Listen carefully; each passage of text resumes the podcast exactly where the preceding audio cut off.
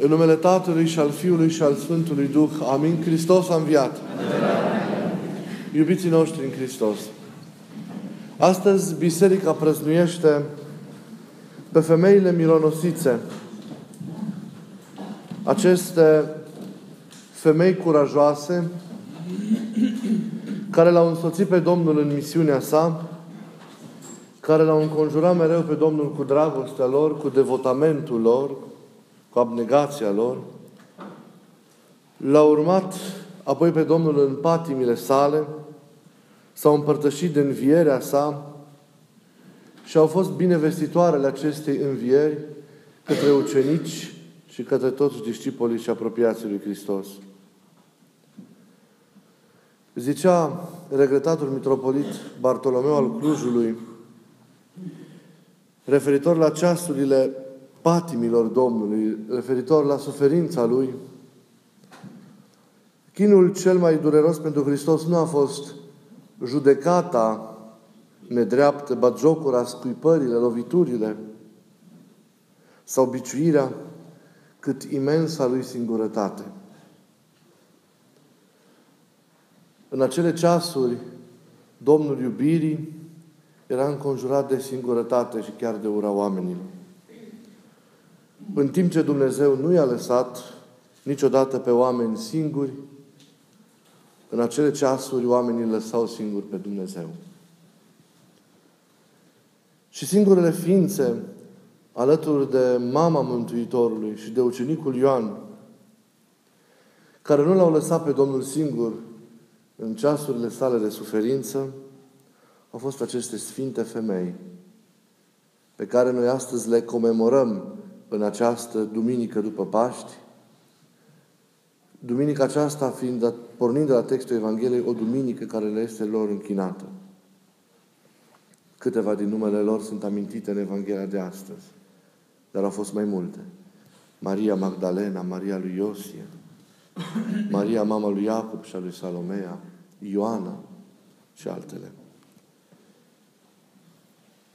Răsplătindu-le cumva marele devotament și iubirea lor nespusă, Domnul cel înviat li se arată lor mai întâi, făcând din ele primele martore ale învierii sale. Dumnezeu răsplătește fiecăruia, știm, după inima Lui.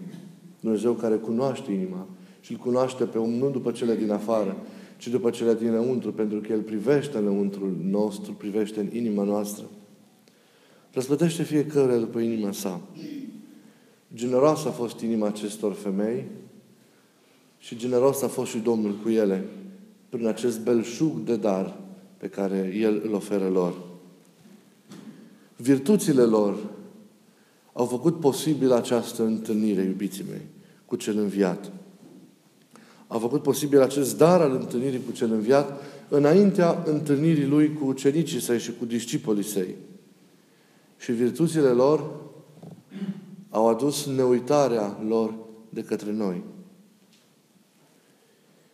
Ei l-au ascultat pe El. S-au lăsat, s-au lăsat pătrunse în inimă de cuvântul Lui.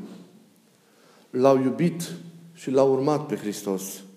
Renunțând la viața lor, renunțând la tot ceea ce erau înainte de a-L cunoaște pe El. I-au închinat întreaga lui via- lor viață și l-au slujit cu nespusă dăruire, cu disponibilitate nesfârșită, iubitoare și cu abnegație. Au fost, cum am și spus deja, alături de Mântuitorul în patimile sale. Au trăit aceste suferințe împreună cu El. Au pătimit tainic împreună cu El în inima lor. Și au rămas alături de Domnul până la capăt. Suferința lor a fost o durere mult interiorizată, reținută în acele clipe. O durere pe care doar Sfinții știu să o trăiască. Nu o durere crispată, nu o durere deznădăjduită, o durere disperată, o durere dezordonată, ci una lăuntrică, ziceam interiorizată, care se exprima, așa cum afirma același regretat mitropolit, printr-un suspin adânc cât ființa lor și prin lacrimi strivite între ploape, în tăcere. Nu l-au părăsit pe Domnul nici în moartea sa, ci au rămas veghind mormântul târziu în noapte. Cred că Maria Magdalena nici nu a mai plecat de acolo. De aceea a fost prima care l-a și văzut pe cel viu în dimineața învierii. Însă și această așteptare a lor, această întârziere a lor la mormânt, această rămânere a lor în noapte și apoi această grabă în zorii zilei, când încă nu era luminat de ziua, pentru a împlini înduierile, grabă spre mormânt. Acest curaj care sfida parcă și greutatea pietrei și paza romanilor sunt prevestitoare de înviere. Toate aceste virtuți ale lor au fost răsplătite de Domnul prin arătarea lor, lui către ele. Prin vestea bună pe care mai întâi îngerul a dat-o lor despre Mântuitorul cel înviat. Împreună pătimirii cu Domnul, căutării adevărate, curajului asumării riscurile, riscurilor credinței, neuitării, iubirii profunde exprimate în gesturi splendide, statorniciei în speranță, în ciuda oricăror predicții omenești, încăpățânării de a nu ne renunța la un vis, la acel adevăr pe care ele l-au avut și cu care s-au identificat. Domnul îi răspunde cu arătarea sa, cu împărtășirea luminii sale nesfârșite, care pe toate le face noi.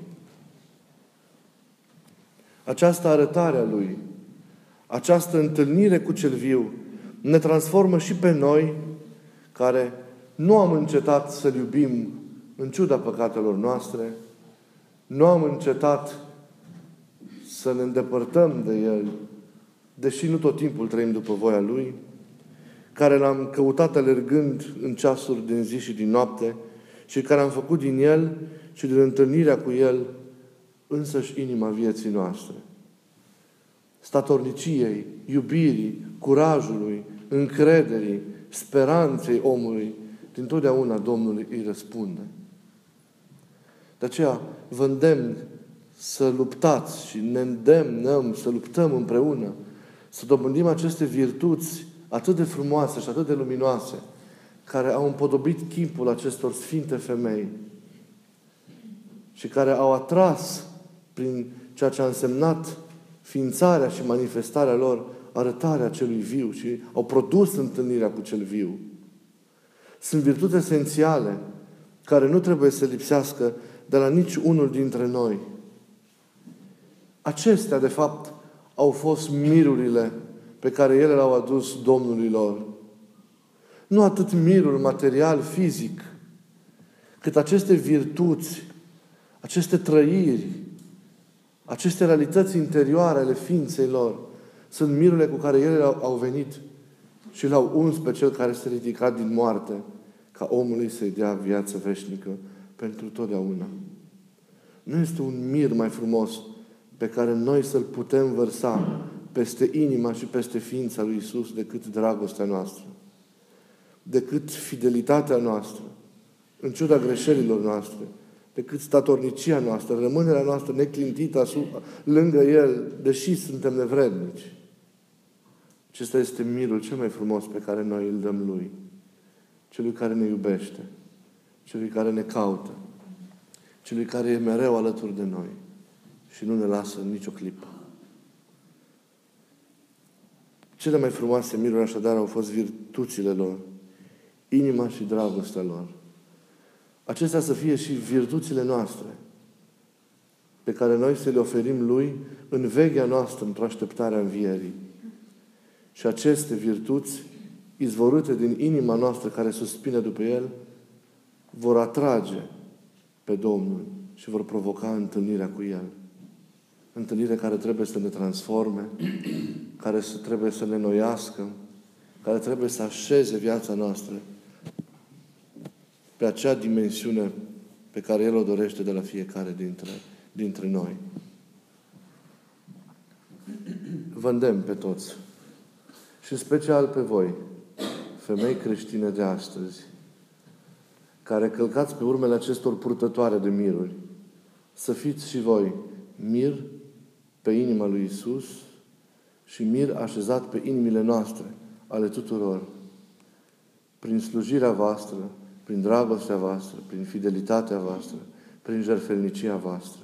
Să fiți mir deșertat, mir vărsat pentru Domnul și pentru oameni, în familiile voastre, în serviciul vostru, în comunitățile din care faceți parte, în biserică, în societatea care are nevoie atât de mare de această ungere, de lumina care vine de la, de la El și pe care voi, ca unele care l-ați văzut și l-ați atins și care ați primit cele din tâi veste a învierii, puteți să aduceți.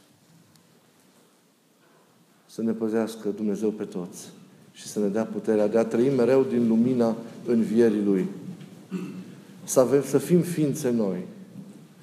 Să trăim la înălțimea acelei vieți pe care cu toții am primit-o prin învierea Lui. Să nu cădem de la această înălțime. Vă rog să nu cădem de la această înălțime. Să nu ne întoarcem la ceea ce eram înainte de a fi strigați pe nume pentru prima dată de către El. Să nu ne întoarcem la cele pe care poate le-am lăsat înapoi.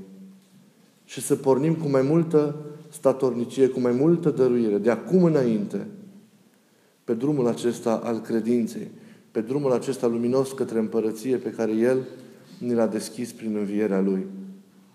Să rămânem în această înviere și în această, în această lumină. Și vreau să închei puținul cuvânt cu câteva gânduri ale aceleași mitropolit Bartolomeu, de vie amintire pe care l-am citat astăzi, pentru a vă pune la inimă aceste gânduri ale lui.